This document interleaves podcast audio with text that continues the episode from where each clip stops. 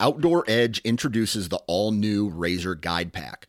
Coming in at 12 ounces and in a premium wax canvas roll pack for compact storage and travel, the Razor Guide Pack is seven blades in total, including a 5 inch replaceable blade folding knife, a 3 inch replaceable blade caping knife, and the flip and zip saw for wood or bone. Whether you're hunting the back 40 or chasing game deep in the backcountry, the Razor Guide Pack has it all. For more information, visit OutdoorEdge.com.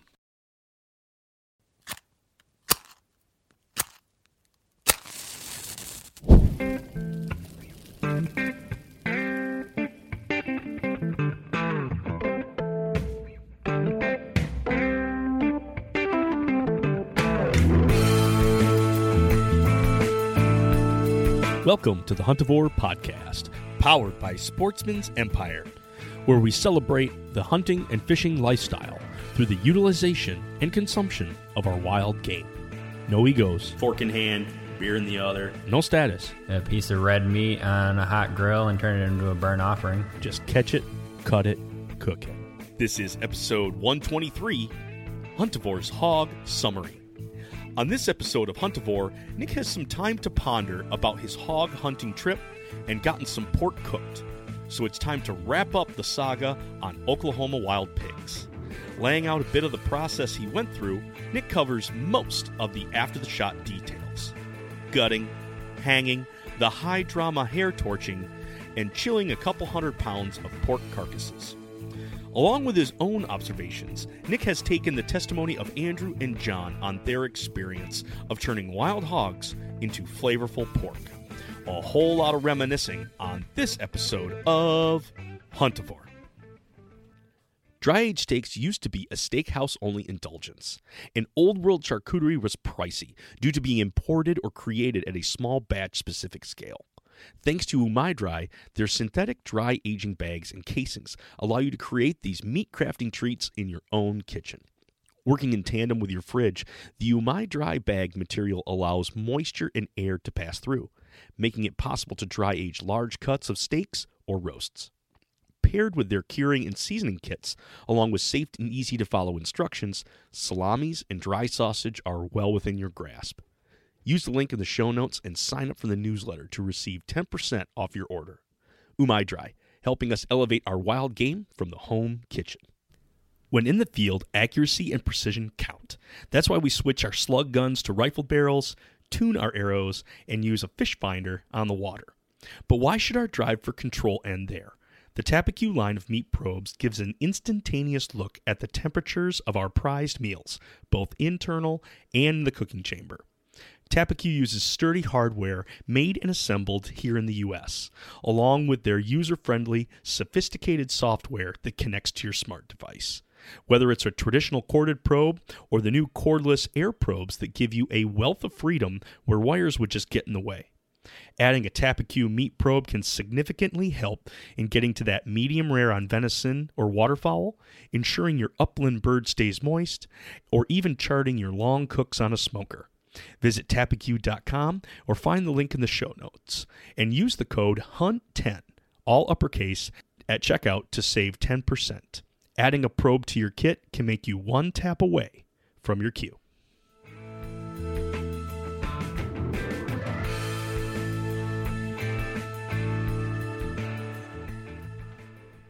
Well, hey, folks, beautiful day here in Michigan. Here we are, mid three quarters way through April, and we're getting some more snow showers. Just a wonderful thing uh, to keep you humble when it comes to spring. Yes, we are going to get some warm temperatures, but uh, Old Man Winter always has the left hook, always has the haymaker ready to punch uh, whenever you're unsuspecting. So here we are, getting some snow. It won't be any accumulation, but it'll definitely just kind of put a damper on the day. But anyway, that's neither here nor there. Uh, today, this is a bonus episode. Here I am promising a bonus episode a couple weeks ago and just not being able to pull through it. Life comes at you really fast when you get three boys into sports, and then you have uh, work on top of things. You have things at home, and have you know, the, the podcast got put off onto the back burner for at least oh, a good week and a half. But here we are. I'm dumping the bonus episode on you here. This is the reaction episode to the hog hunt that I went on early in the month, late late March, early uh, April here, and I'm going to take you through kind of the oh after the shot, so to speak. I'm going to be bringing you along on a journey of after uh, we got the pigs. I will talk a little bit about uh, the hunt that um, that I finished off on. Um, I was actually looking this up as we speak because over on the Ohio Outdoors podcast on Sportsman's Empire, Andrew uh, did a, a, podcast with us and really went through uh, the previous days of the hunt. And so I'm going to see if I can't find that link here and be able to tell you where to find that at. But he has a great in depth on the events that happened. And from there, we then carry on into uh, the rest of of the hunt.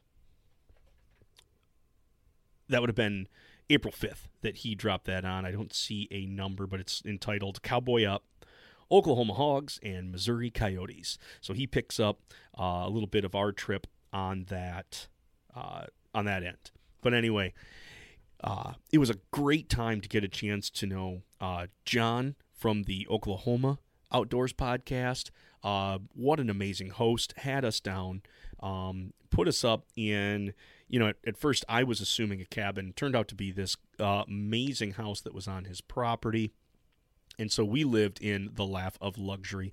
We were enjoying a great time uh, at his property not only just lounging during the early part of the day, but then being able to come back and just be able to crash and get some good night's sleep. Even though we didn't take advantage of hardly any good rest, we were all chomping at the bit and uh, spending most of our evenings uh, chasing hogs. But again, thanks to John uh, for being just an amazing host, putting us up and having just a wealth of knowledge as we as we chased after these pigs. Um, Dan Matthews from the Nomadic podcast, Nomadic Outdoors podcast came along too. Uh, he was on a just a yeah, I got I got some free time. I'm gonna swing on through and joined in, and it was great to be able to get a chance to meet him uh, and just see his expertise behind the gun, behind the trigger.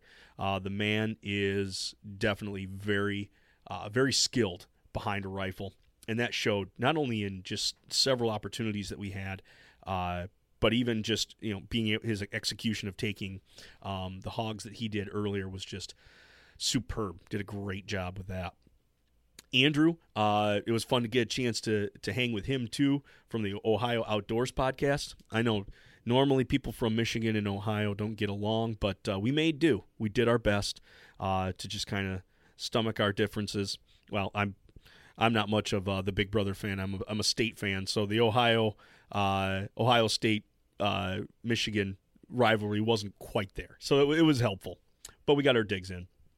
But Andrew, um, again, great guy being able to offer some expertise. Talked about how he joined uh, the Missouri guys and uh, in, in a coyote hunt, and so just translated his knowledge into using uh, those thermal optics and helping uh, helping yeah novices like me understand what's going on. How do I use this stuff and and just kind of translate into night hunting that was a, a big learning curve for me um, going from from just someone who who is who's chased whitetail and then you know when things get dark it's kind it's kind of over. Like you're you're done. Um, there's not a not a whole lot that you you can do once it get once it gets dark.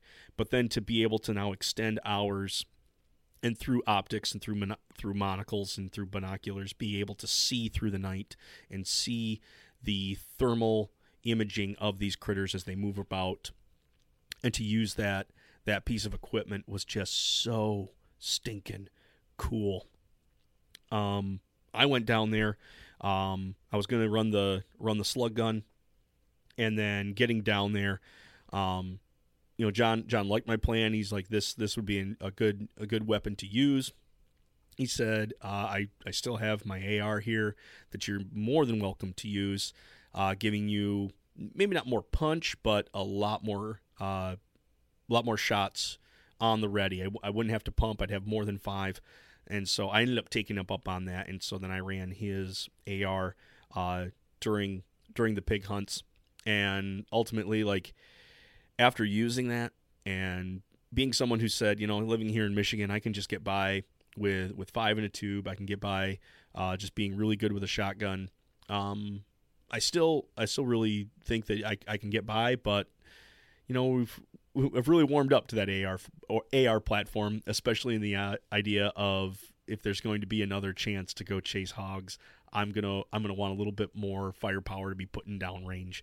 Uh, maybe not necessarily uh, the higher caliber, but at the same time, just having the more shots to go downrange. So that that was really fun. It was very generous of him to be able to to offer that up and to, to let me use that. Uh, but yeah, man, chasing hogs all night and then just being so giddy, being so ready, just something so new, exciting. Like sleeping, I tried to sleep, I tried to lay down, but something in me was like, get up and and be a part of, of what's going on. So yeah, I didn't necessarily get a long night's sleep a couple of those nights. Um, after our long endeavor, um, we did get the hogs back. We got them hung up in this pecan tree, which was right next to uh, the house. And John was uh, really excited actually to hang something from this tree. Um, he was saying that you know he would love to be able to hang a deer up from him here, but it, it's in view of the road, and it's not so much that people would be upset about it, but you know whether that whether that deer would be there in the morning, um, if somebody were to catch eyes of it, would be the the tough part. But the hogs were going. The hogs weren't going to go anywhere, and so hanging those up and actually quartering them out, it really did look like a, a porky wind chime, uh, as we as we called it. It looked like yeah, a nursery mobile gone wrong uh, with hogs. But we we had our hogs all hanging up there, and from my discussions with uh, actually the, the episode that dropped last week with Brandon Sheard. Um, I wanted to then to be able to get the utmost out of these hogs. And so getting up after our long hunt or long night, uh, getting up and knowing that, hey, we still have still have some work to do. And that's where we were going to I was going to uh, torch these hogs with the propane torch that I had and then I was going to split the hogs to get those uh, into into coolers. So we were going to go split them down the down the spine and then we would then quarter then appropriately just to get those into the many coolers that we had available.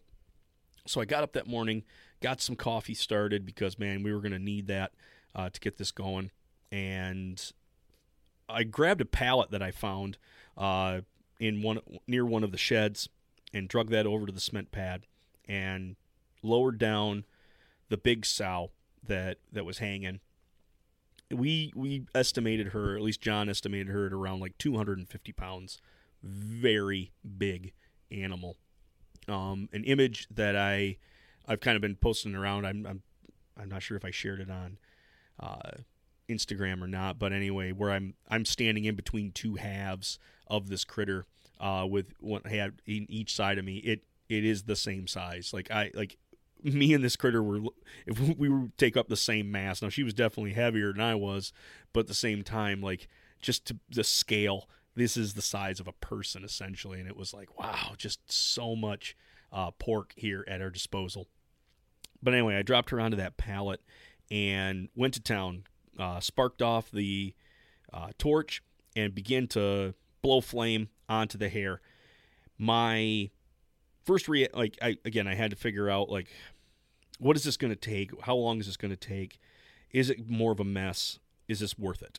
And as I began torching, the one thing I thought was going to happen is I am singeing all of this hair. There is going to be a smoke. There is going to be the smell of singed hair everywhere.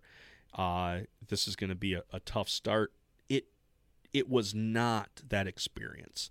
There was some smoke, and there is a bit of a char smell, but it was not a smell of burnt hair, of singed hair that you get after blasting your face uh, off your gas grill.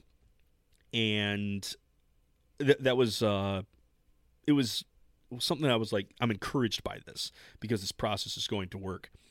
Now, as I got up and I kind of, you know, I was making a little bit of noise, and then guys were stirring and they were getting up and coming outside, uh, looking at what this process was doing. They they were also beginning to think like, what is this guy doing? He's taking a propane blowtorch and just blowing it on the side of this hog, singeing singeing the hair. Um, back in our, our early episode, we talked how this practice of actually using fire and singeing hair is not new to pork scalding or to being able to process hogs.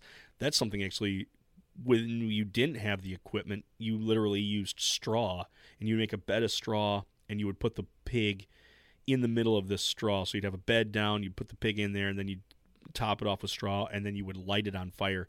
And then this would actually singe all that hair off a domestic pig, which then you would go back and then scrape. So this is just a modern twist on an old practice. And by doing this, yes, you take that outer hair off, and on these hogs, I tell you that wiry hair, the coarseness, it it you felt like it was kind of cutting through your your skin. It was definitely not comfortable to to pet, uh, to drag your hand down the one side of these animals. Very wiry, very coarse, and singeing this off, that hair um, melted molted away very quick and turned to ash. And then you would come by. I came by with um, uh, my gut hook knife um, and would scrape that along the outside of the animal, and that would knock down all that hair. It would just take it right on right on off. And after the first initial burn, you are left with a dark pig. You are left with an ash covered, uh, burnt pig, but it resembles something that you would find at a fair. It resembles something that you would find in a domestic stockyard in the fact that it took its wildness, being all that that wiry hair, and it familiarized it. By having all that hair off, it it then looked like a pig. I know that people talk about what's that what's that first step in having something become an animal and transition into food and you know that that line lies a lot of different places for people and doing that merely taking what was this wild beast and singeing the hair off scraping the hair off and then you're left with something that looks familiar it really did kind of like op- open my eyes to the idea like oh we are dealing with a pig this is pork this this wild beast, its wildness has kind of been pulled back, and we're now, we're now seeing something that's familiar. The second part of that is then going to be trying to take off that external epidermis. That is going to be it's it's one of the harder layers, it's one of the toughest layers of that skin. It's again holding hair follicles. We want to be able to get that off. And so now what you're going to do is you're going to turn up your BTUs and I'm now going to have more of an intense flame, a more directed flame. And for my first one, again, I again it was just trying to get get my bearings around me. I took that bl- or I took that torch and concentrated on areas and just kind of had a circular motion to it, circling around, keeping the flame moving, but at the same time directing it onto a specific section of the skin. And you then began to see that skin shrink, which by taking a torch and going all the way that it does tighten the skin right up to the animal and you could see things get more defined but as i kept that there it, the tightening began to bubble and begin to blister and by doing that little bit of uh, bubbling and blistering on the skin it would take that outer layer and loosen it up i found that keeping or hitting an area that was hit and that was hot still if it was still warm, I could come by and scrape and it would fly off real quick. Um, I also found out the sharper the knife, the better. As our knives got duller, our job got harder, even when it came to scraping. So keeping your knife somewhat uh, intact, sharp in doing this is going to be very beneficial. But taking off that layer, you're exposing this white underlayer of the epidermis. You got this white underlayer of the skin and it really brightened up that animal. It took what was not appealing, not appetizing, and turned it appetizing. That if the idea is you're going to want to keep this skin, this is the process that you need to go by. And by doing that, it really did brighten up that animal and clean off all of that uh, residue. Now, even after you did the scraping, we did go by. I had a, it's a little, um, I don't even want to say it's a pressure washer. It's more just like a pressure rinser. it's a, a battery powered little unit that has like a like a turbo nozzle on the end of it, but at the same time, it could take dirt and ash and any uh, anything that was left on that hide of that animal at that point after we've gotten to that uh, that under whiter layer and scrape that right off and hose that right on out. And it really brightened those animals up and made them look very nice. At that same time that hair follicle as i as i cut into it that hair follicle goes all the way down to the base of that skin you don't see it necessarily on um, domestic hogs. You see like that the real pink or the, the you know the real flesh color uh, because those hair follicles are really brilliant white and they're real fine where again the wildness of these has made them very coarse uh, very wide wide hair follicle and very dark. And so it, you can see uh, you can see the whole hair follicle on where it's at um, so i don't think there was necessarily going to be getting rid of all of that but at least by going through this process, I was presented with something that did look appetizing. So now it became to the point of transporting these hogs back home. What I did learn, um, and just in my research of getting ready for this, is that pork fat also loves to hold on to any bit of debris, any bit of dirt, anything that is in that cooler is going to end up on that fat, and it's not going to be able to get washed off very easily. It's just very tacky and holds on to everything. Kind of the same reason that I keep the hide on my deer if I'm going to keep it uh, hanging in the open air is I want to be able to protect what's underneath it. I want to protect the meat. I want to protect the carcass of that animal, and using that its own epidermis is going to be the best thing that you can do. So doing that that that was one reason why I wanted to go to the the nth length of going in and torching these pigs. From that, I was then very encouraged because then when I split that pig down the middle, I am left with beautiful looking pork on the inside, and I could see how it was preserved just by keeping that skin on. Um, and at the same time, I'm going to be able to to save that fat. Given the moment that I was at, is the fat going to be something that's palatable? Is the fat going to be something that is I want to keep? that was still up for debate. Uh, I was running on the idea that you know I've I've been told by a lot of people that the fat's going to be no good. I've been told by a lot of people that the meat's not going to be very good. I've been told a lot of, from a lot of people that the uh, the taste of these animals is going to be unappealing, so you might not want to use them. And not to say that I wanted to prove people wrong. That was the whole idea is not to prove anything, but the idea was to experience that for myself. And so that's where uh, this process of how much can I salvage, how much can I take back to be able to play with and utilize and toy with to figure out is it the gaminess that people are pulled away from it, or is it actually just these animals are not fit for consumption? So that then brings us into now trying to get these animals back. So that afternoon, as or that uh, well, it's still mid morning, I would say, but that temperature started to rise up, and our coolness of the evening uh, is now giving way to the sunshine. So these had to get into the coolers, and so the one cooler I brought, a very nice big Arctic that I borrowed, I was able to put two halves uh, of two different pigs in, one half from one sow and one half from the big uh, 250 pound sow by being able to stick those both in there and having the bottom with the ice, I was going to keep most of the ice water below them and I wasn't going to have anything come up. Transporting these 15 hours and through or back up to Michigan was going to be something that I was I was going to try to really really pay attention to. Um, so I didn't end up buying quite a bit of ice.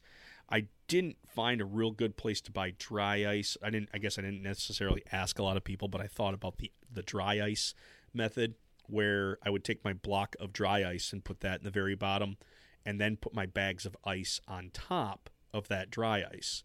The dry ice essentially keeps the regular ice, the wet ice, uh, from melting, and then that same coolness it just kind of slows down the um, the melting of both of them. But at the same time, then the meat goes on top of that, and that's then protected from the dry ice from the layer of wet ice or regular ice. With the skin, that was going to be one of the things is that that's going to be a huge way for me to prevent any freezer burn or to prevent uh, meat directly touching ice at that point, or even get waterlogged because of those connective tissue layers holding that all together. So those two halves go in. I close the lid on the big cooler and I said, you know what? That is going to be the way it is. I'm going to leave it. I'm going to put it into the shade of my truck bed at this point because I had the topper on it and it's just going to hang out in there and it should be fine. Um, the next next coolers that we loaded up, I actually had to then break down the animal um, into quarters. Andrew was very excited. Um, actually, he joined in uh, the whole process, and I've got his response uh, from what he thought that was all going to, uh, all he thought was going to happen. So I'll make sure to include that eh, right about now. Well, all right, Andrew, I I rang you up here. I wanted your response to after the shot. Um, I know listeners are going to head over to the O2 podcast, the Ohio Outdoors podcast with you and Paul. Uh, you guys had to do a great rundown of the hunt that we were on. And I'll let, I'm going to push listeners over there for the full story, the full detail. Um, both our successes and our misadventures on this whole hunt. I mean, we packed a lot of stories into I mean, two days. I, it's hard to believe that that was only two days, but that was a full. There wasn't much sleep on that whole trip. But I wanted to get your impressions of after the shot from from when we brought them back. We we got the pigs gutted, and then into what we called the uh, the pork nursery mobile there in the uh, in the tree, and then to the final the uh, the final task there of actually burning the pigs. Where where was your head at as far as after the shot, what were we going to do with these pigs, and the result that we ended up taking away? Were you were you happy with that result in the in burning the skin, or were you like I I didn't know what to expect?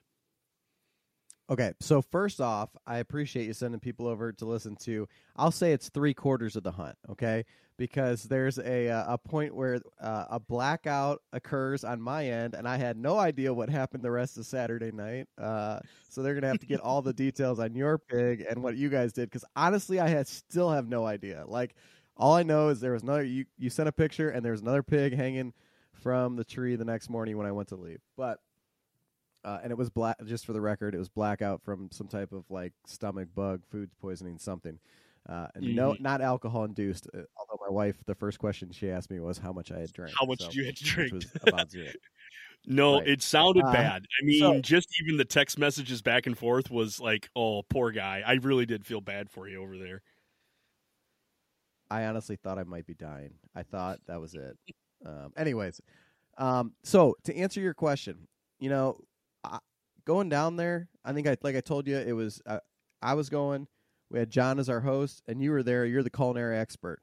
There's a lot of people pay that a lot of money for guided trips with a, with a camp chef, right? So I was like, I'm in. I am. I'm taking advantage of this, and I hadn't thought much past uh, how I was going to kill a pig uh, along the way.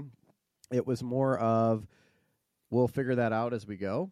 Uh, so when we got back and we gutted them, I was surprised that a I didn't think they smelled that bad. Um, people have talked about how bad they smell and all that kind of stuff.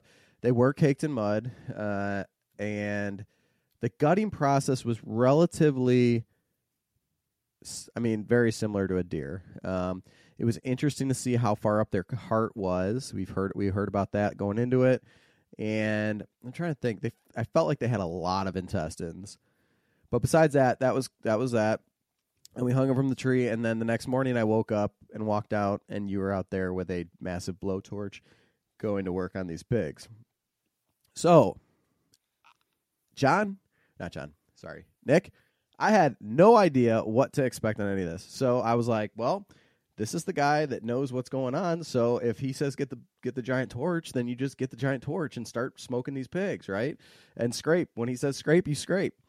So that was my initial reaction was like just fall in line and let's let's get it taken care of.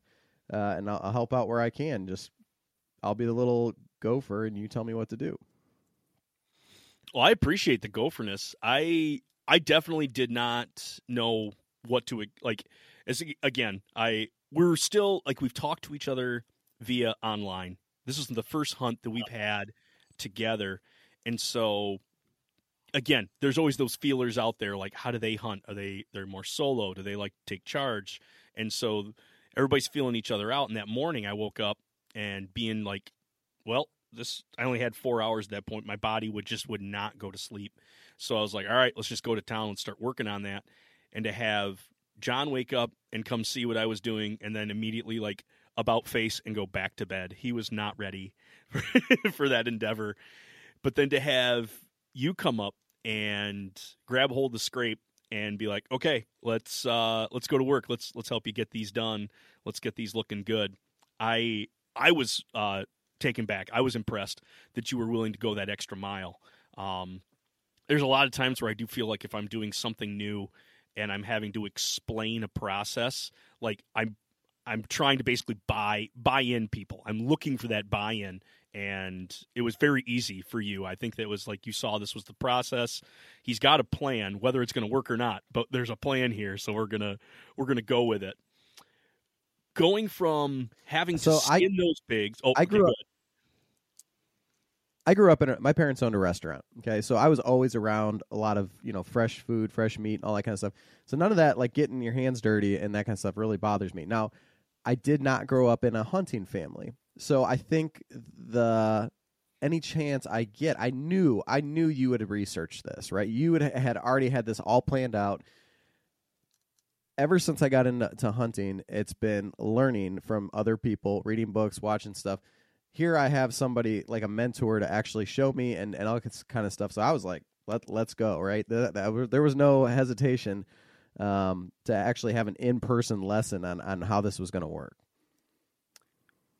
Visual appearance from hair to when we finished that first pig, like when we when we took that big sow down and we started torching her with all of her hair, all of her mud and then when we were finished with her hanging back up with her her skin, I don't want to say white skin. I'm going to say uh, tan to pearlesque.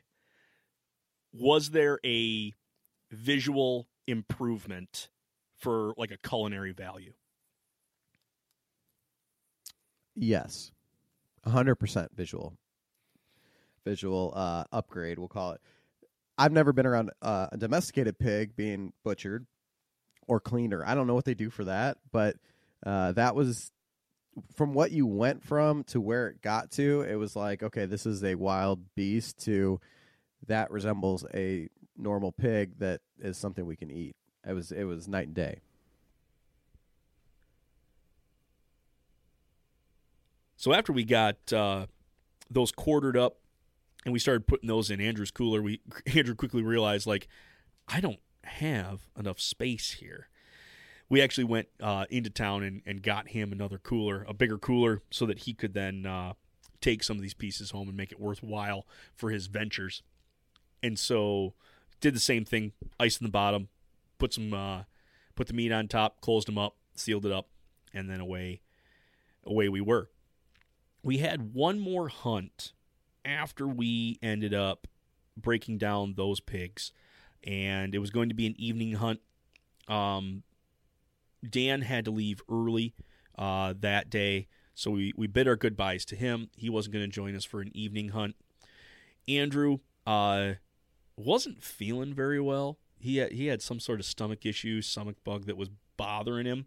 So he had already said I he didn't know how much he wanted to do for a night hunt and I myself was now feeling uh, feeling the lack of sleep, and so I thought, hey, I'm going to be good to go for an afternoon hunt. But yeah, if if we get pigs, I will be out for the night hunt just because I'm I am tired. We did we put all of our eggs into that first night, and it was going to make it hard for the second. We uh, we went out those that evening, and unfortunately, Andrew had to call it a night because yeah, his his gut was not helping. He ended up ralphing, and I felt really bad for him. Um, so as we were going through with our texts, John uh, John said, "Hey, what do you want to do? You want to keep hunting? You want to you want to call it?" And I was like, "You know what? I'm still sitting up in a really good spot. I'm sitting over corn. I'm in this uh, blind. Why don't you take Andrew back and I'll just call you, or yeah, I'll just expect you to come get me." Uh, when when it's dark, I'll just stay put right here and just know that you're on the way. And he's like, "Excellent, sounds like a good plan." So it wasn't too long after that they uh, Andrew got picked up and and on his way. Uh, we're approaching dusk at this point, and I I still was hopeful. Um, I was very impressed with these critters, just being that uh, here ca- here came a a lone boar into my setup, and the way that he came in, you know, most of the people talk about how and I guess it might be different for when a sound comes in uh, as far as a whole group of pigs. But I had one pig come in, one boar, and he flew in. Like, I mean, silently. He came in from my peripheral vision and he moved in quick. These are not slow animals by by any means. They are quick. They are uh, they can go cover long distances. Uh, they are very fit for this environment. So he comes in from my left side and perches up in some brush. I know that he's there and I can just kind of see sections of his back, but he perches up and I can tell by the wind or, or just the way the wind was going that he came in from the downwind side of this feeder and was checking the scene. Luckily, I'm in a box and I had all but one window opened up and he did not he did not catch my scent at all. But he came in, you could just see him calculate like, is this going to be safe? Is this going to be a setup? Um, maybe he has seen things at other setups and just knew this this might not be a good thing. So he uh, he he hangs out for about a minute, about a minute and a half, and then finally you see his demeanor change when he saw that this is this is going to be a safe setup that his tail was flicked up, the normal sounds that you would hear out of a pig, just the, the little snorts. He was all by himself and he was okay to take in all of this corn at this feeder. And so he was nibbling at the little pieces of corn that were there on the sides and finally worked his way over to uh, the big pile of corn that we had spread out from a, from a bag of corn a couple days earlier. At that point, I could see him getting comfortable. I could get him, see, you know, he, his movement was going to be dramatically reduced. He was in on feeding, and that's when I knew this is the time that I need to make that shot. So, using that that AR and having the red dot, I put that red dot directly uh, under and just a little back of where his ear was at. I wanted to go for the neck shot so that I could rupture that spine and drop that pig right there. And making that shot, I got a section of of that spinal cord because I shot and one half of his body went limp. Two legs were, were not kicking. The other two legs were kicking. And so he began this spin. And from that, I had two more follow up shots. My second shot, as he spun around, I tried to get behind uh, behind the other side of the head. I ended up hitting the jaw, the lower jaw of him. Uh, in doing that, it slowed down his spin. So on the next time he came around, I sent another shot into the opposite side of his neck. And making that shot dropped him completely. And I then could witness him expire right there. Just like you would with, with a whitetail that would drop in sight. I was able to watch him expire and yeah, done and over as quickly as it all began. I felt very confident and very pleased with the shot that I put on this animal.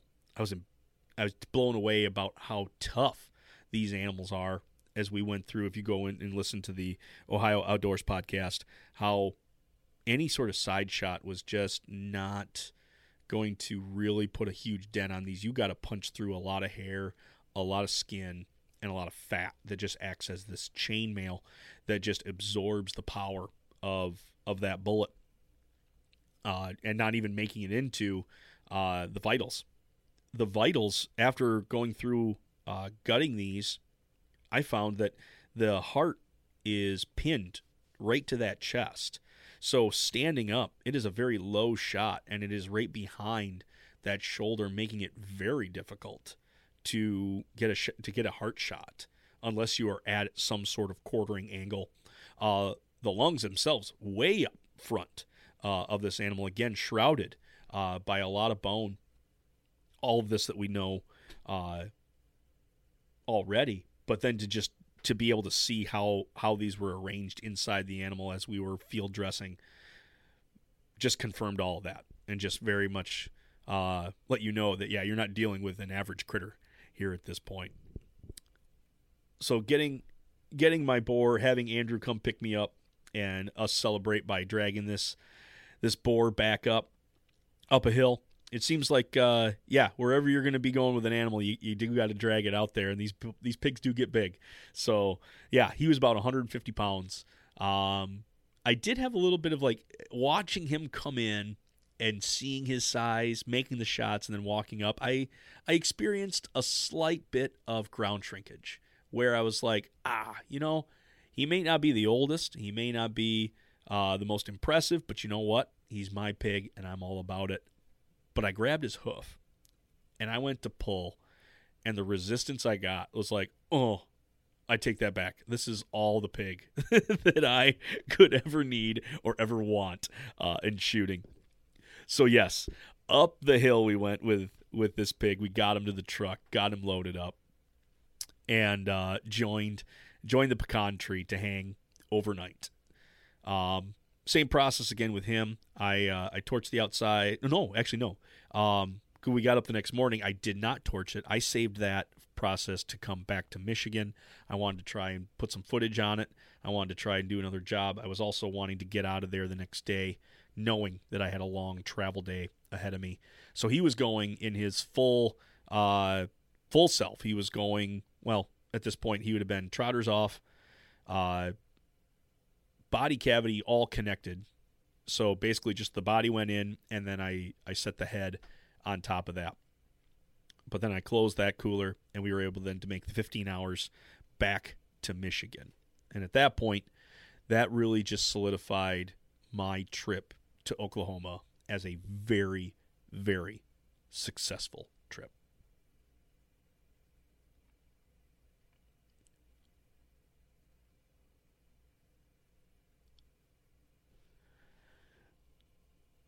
So now that we're back in Michigan, I come driving in. I needed a place for these things to go, and so I graciously, or excuse me, I I happened to ask my my family uh, at the turkey farm if they would house uh, house my bounty, and graciously they let me put uh, put those overnight in a in the cooler, the drive-in cooler. So I did get back, and when I opened up those coolers, the ice had done their job. Everything was still chilled down. Everything was still cold but at that point now all of the ice was now liquid. I had a lot of purge uh, in in the water, just being you know real bloody water. But that's to be expected after 15 hours of driving with these things. And so what I did was dump out, or I grabbed a uh, I grabbed another pallet and I put the halves or quarters onto the pallet. I was able to dump out uh, the melted ice, dump out the purge, then I just kind of gave it a wipe down with a towel and then put those quarters and halves back into the coolers, slid those into the cooler, and left the door or left the uh, tops open so that air could then circulate through uh, through the carcasses and really get a good, solid chill on these. They had not been given a, a full chill yet, um, other than just the ice uh, in the coolers driving home. I kept them as dry as possible for for the trip. So when they were hanging in that pecan tree, it did dip down into the 50s and low 50s and maybe even upper 40s, but it it got the temperature got low enough, and so when I did wake up in the morning and touch those, they they were cool to the touch, knowing I want to take advantage of that, get those into the coolers, but they had not been fully chilled and fully set. Uh, so that's where I got them into the chiller, and they spent two days in um, a very large drive-in cooler. Lots of fans that are blowing in this cooler, so all of that like surface moisture was able to wick away, and again the meat was uh, able to stay dry. That I would say is the um, one of the helpful parts of being able to travel with meat is keeping everything dry as possible. So they finally get their full chill as I set up for what is going to be my my home setup so that I can transport them over. Um, I've got an eight foot uh, chest freezer, one of the big oldies uh, that uh, you know the farm wasn't using it anymore, so I happened to commandeer it. I ordered a uh, controller thermostat where you can use uh, where you can use the thermostat off this new unit, off of this little controller, to control when the freezer kicks on, when the freezer kicks off. And so by using this, I could turn this eight foot this eight foot freezer, chest freezer, into a chiller. I could select whatever temperature I wanted to keep at, add some plus or minus both on the um, on the cold side and on the hot side, and I can get this to where it'll just be chilling the animals. It will not be freezing the animals because I still have yet to process these out. Um, so hooking hooking up that controller, playing with the buttons and getting it. I think I set it at 30 I think I set it at 34 degrees because I did not want it to freeze and I made it that the low end. Knowing that a lot of that cool air was going to sink to the bottom and we were going to have probably some 32 degrees going at the bottom, but they weren't going to live in there too long to really get a hard freeze um, on the these larger cuts. So 34 was my south side, and then as temperature would rise up, I think I gave it two or three degrees, where then the thermostat would then uh, kick on the power to the uh, to the freezer, and then that would then chill it down. So that's where the pigs ultimately ended up moving over after two days, so I could continue having them be nice and chilled. Having them chilled sets that fat and sets that tissue in a firm state. When I then went to process these animals, if you were to say, "Hey, how is it? How did you process this pig?" Uh, well, I first off did a lot of you know again research via different YouTube channels, different resources online. Like, how do you differ cutting a pig up from a deer? Um, do you take the shoulder off at the blade? Do you take it off of quarters? I I, I transitioned and I wanted to cut these the same way that a domestic pig is cut, depending on uh, what you're looking for as far as if you wanted to utilize more bacon, if you wanted to utilize more whole cuts, are you going to be taking apart uh, the haunch uh, and using separate muscles, or are you going to be wanting to keep them whole for a ham? Um, all these different options. I wanted to go for uh, especially on the work heavily worked areas. The the hindquarters, I kept those large for hams, and the shoulders, I broke those in half so that I would have a pork butt and I would have a pork picnic. And both those cuts, both the the butt uh, being the upper shoulder containing the the shoulder blade, and then the picnic taking the lower part of the shoulder, having the the trotter side and the humerus or the mid bone side. Both of those respond very well to barbecuing, and I've got not only myself that likes to want be able to play with this, but I've got friends that are deep into uh, um, using their their Traegers, using their big green eggs, and I want to give them a chance. So we're going to be sharing some of these pork butts and pork picnics about. Um, but I wanted to try to be able to you know save those cuts whole. Uh, I'm a big fan of pork chops, and so I wanted to see what I could do with the loins and with the chops, doing the bone in thing, um, because we're not worried about necessarily a CWD style disease on these pigs. I wanted to be able to utilize some of those bone in cuts. So as far as the amount of boning out that I had to do on these pigs, not a whole lot. I got to really use uh, my hacksaw or my bone saw that I could then take these animals apart.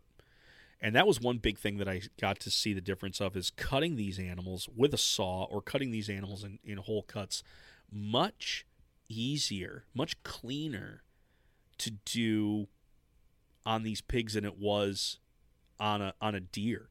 Like cutting through deer ribs because of the how lean there is, there's no stiffness. Uh, there's nothing to really solidify on, and even the you know the muscles in between are real thin, and so they don't stiffen up real much. And so you have all this movement that make cutting through ribs difficult, or can be difficult, on these pigs. I could cut the full rack of ribs all the way down every rib, leaving my my section with you know just the ribs and the belly. I I was able to cut that very clean, very easily, and enjoy, actually enjoyed the cutting process of these things. Um, they really responded well to chilling down and then to your knife. The the biggest uh, detriment that I had to my knives was going to be that hide, that skin. It is thick and it puts an abuse on your edge. So if you plan on cutting these hogs, keep a steel with you be able to rub that through after you cut through a couple of them because man, it does it dulls your blade really fast. So as I'm getting into these, again, I have them I have them chilled, and right right now they were you know a couple days uh, in the chiller, being able to age, and I kept waiting for this musk. I kept waiting for this bad smell. I kept waiting for the wildness to take over, and it never showed up. What I was presented with was some amazing pork. What I was left with was an awesome product that I'm going to get a chance to use and play with and do anything that I want uh, because I'm not hiding behind the fact that it's going to be tasting wild. Now, is it pork with flavor? absolutely. You are going to get uh, pork with with flavor. But to even put it in the category of gaminess, I couldn't even do that. In fact, I got a little segment here. Uh, John was gracious enough to uh, give me his response to his whole thing. So here we are, joining John uh, from the Oklahoma Outdoors on his reaction to uh, to all things pork. What's up, Huntavore fans? My name is John Hutsmith with the Oklahoma Outdoors Podcast, and uh, coming to you from my mobile studio, aka my sister's guest bedroom, and uh, using a mobile setup that I've never used before. So I hope I sound okay. Hopefully, y'all can understand me. But Nick wanted me to jump on here and uh, give kind of my two cents from his work, uh, from his trip down here to Oklahoma, and uh, man, it uh, it really shocked me. I'll be honest, I was actually asleep while he did most of the work. Um, but when I came outside and saw what he had done, uh, I'm going to be honest, it inspired me a little bit. Um, you know, growing up down here in the South, uh, just the narrative was always you can't eat hogs. I mean, I've just heard that ever since I was a little kid. Um, never even tried, honestly, to do much cooking uh, of them because that's just what I always heard. I always heard they were no good. Um, but man, seeing what Nick did with those hogs, it it honestly did inspire me to try to. Um, man, like I'm just thinking of all the hundreds of pigs I've shot and drugged to the edge of the field just to get them out of the way uh, because they are a problem. We do need to get rid of them. But uh, you know, I think the the thing that Nick is trying to accomplish here, and I, the thing I think he has done, is proven that they are of use. They are edible, and more than edible, they can be really, really good. Um, you know, he cut out some of the the tenderloins from a big sow we had taken. He marinated them all day long in like a chili lime marinade, and uh, they were absolutely delicious. Um, zero zero complaints off those things and then just looking at the work he did with the other ones um, you know torching the hair off and everything like that uh, really taking his time you know he basically had them cut up into primals you know at least halves minimum uh, and they i mean they looked delicious i mean your mouth started watering just looking at them So uh, yeah, my hat is off to him. Uh, you know, I warned him he was going to need some some sharp knives and many of them, and I think he learned that that was very much true. Uh, you know, he had some some nice blades and and uh, you know they'll they'll resharpen eventually, but they're going to take some serious work. Uh, just the hides are super tough. So, so yeah, I was super impressed with Nick. He did actually offer to give me some uh, the stuff that he'd cut up, but you know I can go out pretty much anytime I want to and uh, and get some more of these hogs, and and he doesn't have that option. So, so I sent all the meat with him. I am expecting you know some kind of package in return uh, because like I said, it just looks really, really good. And so I was super happy he came down. Glad that we had plenty of uh, specimens for him to experiment on. And I am looking forward to trying some of the delicious creations that he makes out of these hogs. So my hat's off to Nick. Uh, y'all listen to what he has to say because he really, really impressed me. And uh, I think he did a great job of kind of turning the narrative on wild hogs and wild hog meat. So, thank you, Nick. Looking forward to the next trip, and I'll talk to you guys later. So yeah, when I talk about uh, being able to pull those those tenderloins out and add a quick marinade, yeah, I made it you know, a little. Well, it was a little, a little heavy handed on the spice as far as the red chili, but a simple marinade that I whipped, whipped up, and I really enjoy. If you want something for for you shoot even your domestic pork, that lime chili ginger combo just works out bang up. Just great job. Um, putting those on the tenderloins and then being able to eat or to just to eat those up as is was just a treat.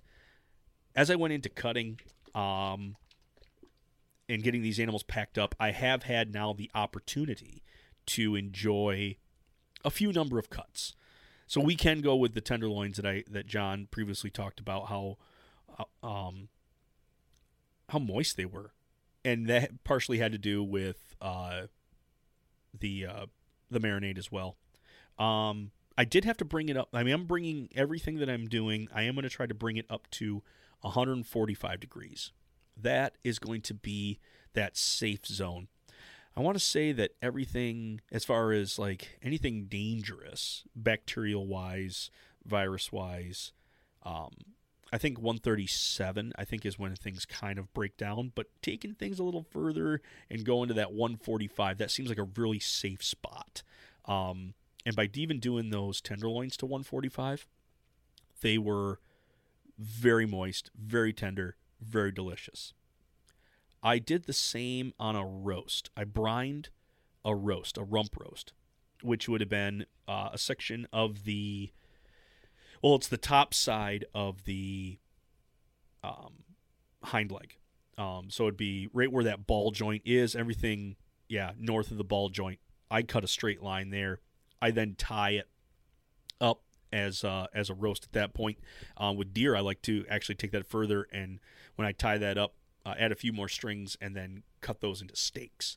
Tied up steaks, those work out really well. But I kept this one as a full on roast and I brined this and I brought it right up to that same temp of of 145 and um, that I kept the skin on. The skin began to bubble, began to crispen, uh, very, very chewy.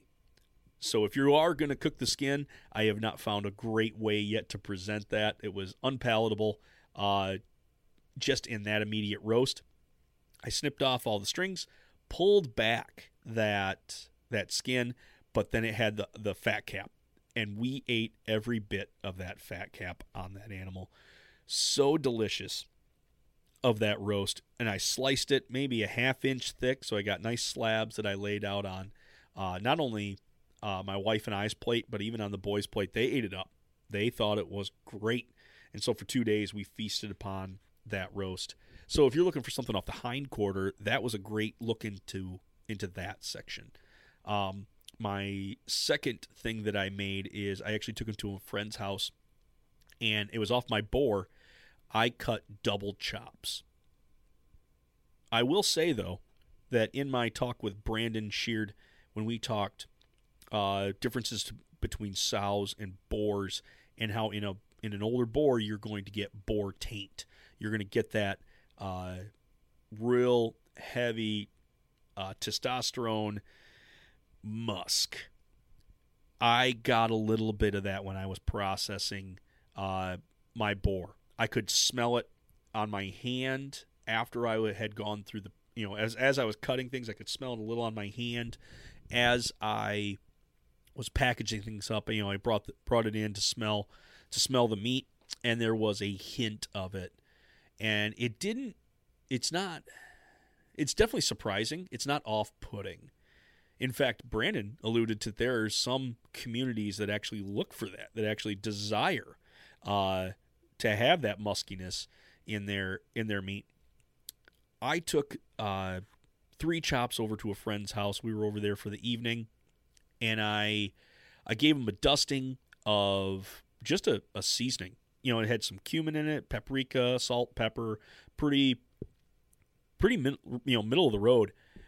Laid on both sides of that, kept the fat cap on. I actually cut the skin or the rind off the outside of it. Had the the vertebrae and bone still intact. I did punch out the uh, spinal cord so that we weren't sucking on any of that. But now at that point, we gave it a slow treatment off to the side on my buddy's Traeger, his Easy Bake oven.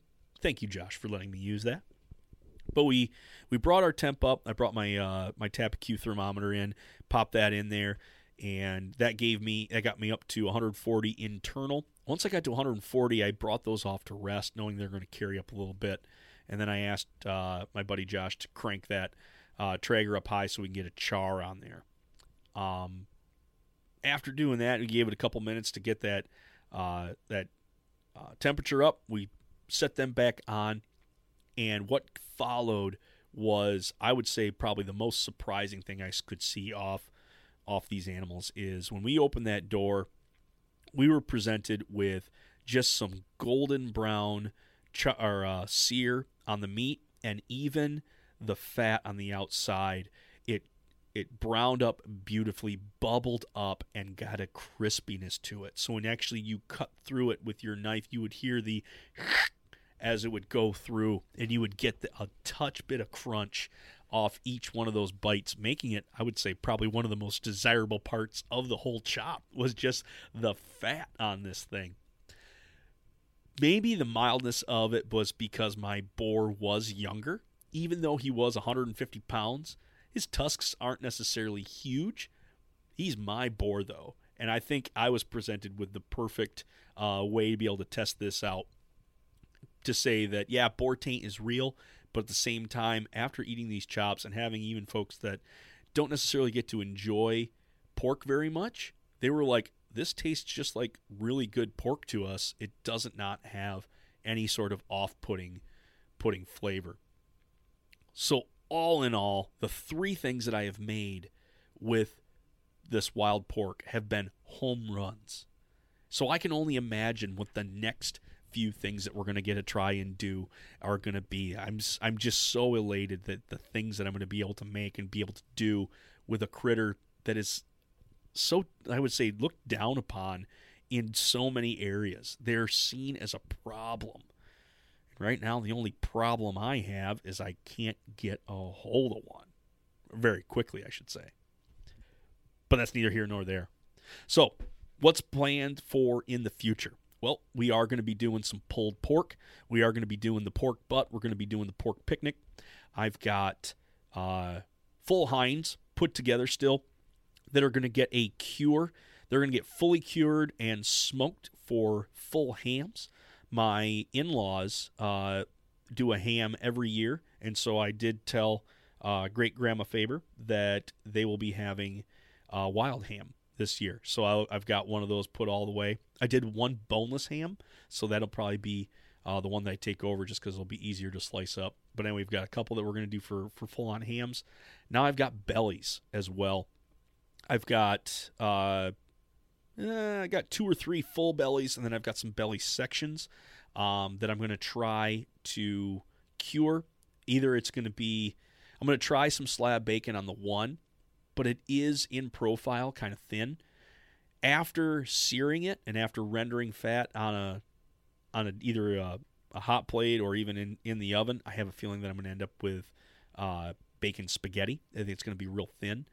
So I was thinking maybe I go with a pancetta route. And if I roll the belly cure cure the be- cure and smoke the belly that way, I can then slice in rounds and then from those rounds lay that onto the skillet and to have that then fried up for breakfast. So we're going to try that route at least a little bit. One belly I did keep back as uh, just doing belly roast um, or being able to just you know tie that up, put a nice checkered pattern on the fat, and then we're just going to roast that whole as is. That's just going to be some porky goodness right there. I've got a couple sections of that.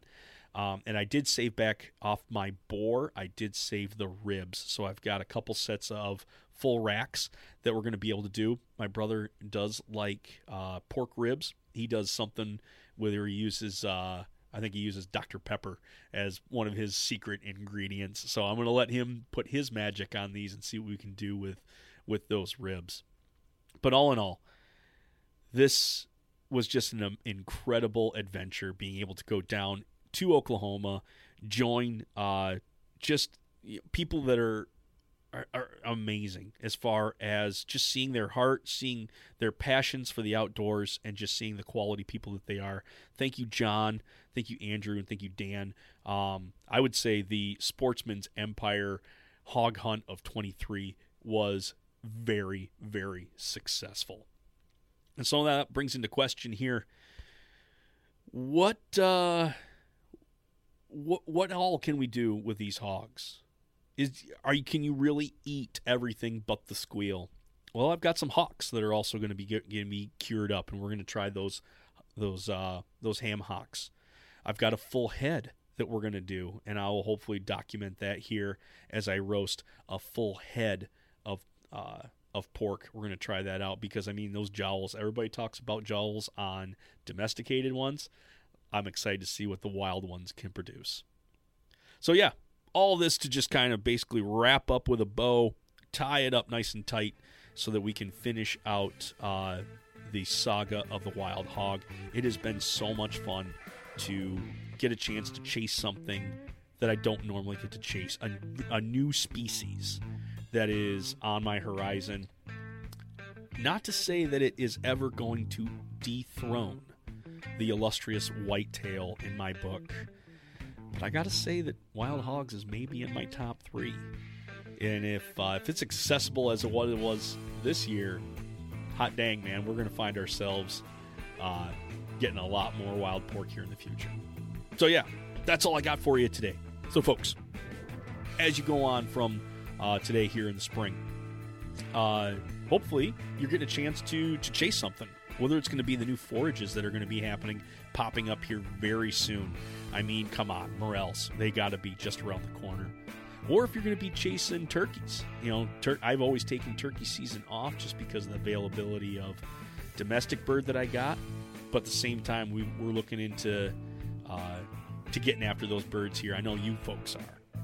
But whether it's going to be cutting at the stem for those morels, or whether it's going to be uh, taking not just the breast, but the leg and thighs off your bird. Make sure that your blade that you're using is very sharp.